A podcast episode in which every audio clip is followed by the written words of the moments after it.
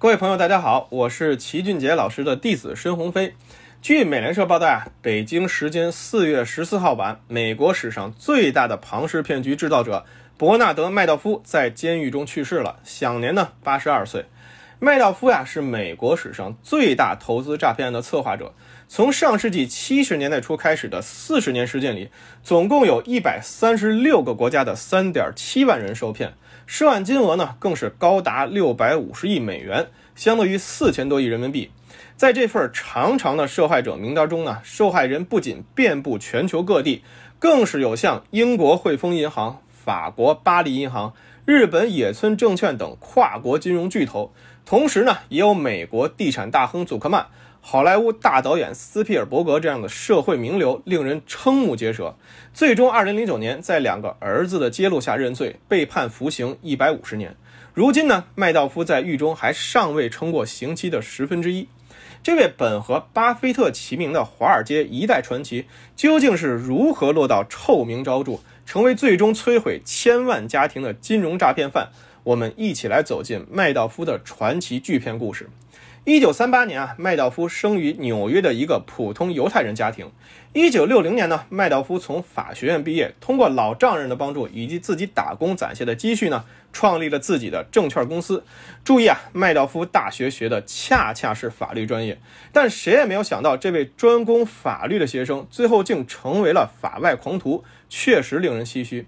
经过多年的努力呢，麦道夫凭借其聪明才干。把公司逐渐做成了华尔街的明星经纪公司，并在1991年成为了纳斯达克董事会主席，可谓声名显赫。在其带领下，纳斯达克更是敢与纽交所分庭抗礼。如今的苹果、谷歌、思科等科技巨头企业呢，也是得益于当年麦道夫的一手推动，最终成功顺利上市。麦道夫甚至还建立了自己的慈善基金会。其本人追求完美无瑕的从业经历呢，更是被视作华尔街精神的代表。然而啊，这位备受华尔街尊敬的传奇人物，却在后半生开启了一段完全不同的人生模式，一手编制了人类历史上最大的庞氏骗局。在有了名利之后呢，麦道夫的胆子也越来越大。通过高利率吸引投资人的钱，但并不做投资，而是用后来者的本金去偿还前面投资者的钱，最终变成了一个越滚越大的资金池。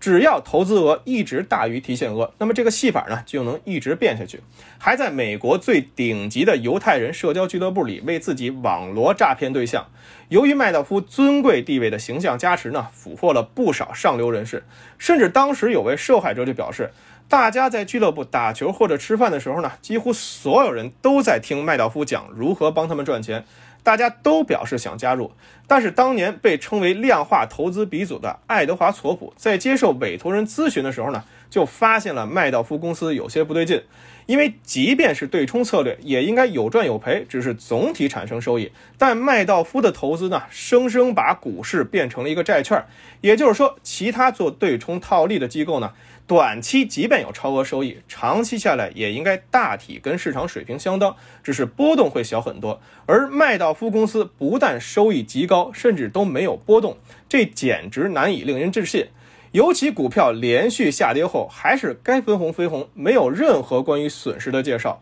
为了一探究竟呢，索普甚至还去专门拜访了麦道夫公司，结果却被拒之门外。直到零八年金融危机突然爆发，流动性枯竭，大家都急需用钱了，迫于资金赎回压力越来越大，麦道夫才于当年的十二月十日向其两个儿子坦白了自己的谎言，并于一天后呢，因涉嫌诈骗被美国联邦代。调查局逮捕麦道夫的家人呢，坚称不知道其诈骗行为。虽然未受指控，但这一家人已然被摧毁的体无完肤。二零一零年，麦道夫的大儿子马克在父亲被逮捕两年后的同一天自杀，时年呢四十六岁。四年后，麦道夫的二儿子安德鲁死于了癌症，时年四十八岁。如今啊，在另一个世界见到自己的父亲，不知道麦道夫的两个儿子是否能原谅父亲当年的所作所为，实在令人唏嘘不已。麦道夫纵横金融界长达四十年之久的庞氏骗局大案，也再次警醒了人们，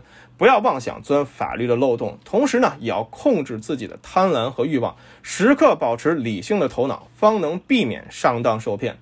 投资没风险，没文化才有风险。学点投资的真本事，从下载知识星球找齐俊杰的粉丝群开始。在这里，齐老师不但会给你鱼，更会教你捕鱼的技巧。新进来的朋友呢，可以先看《星球置顶三》，齐老师之前讲过的重要内容和几个风险低但收益很高的资产配置方案都在这里面。三天不满意，可在星球 APP 右上角全额退款，欢迎过来体验一下。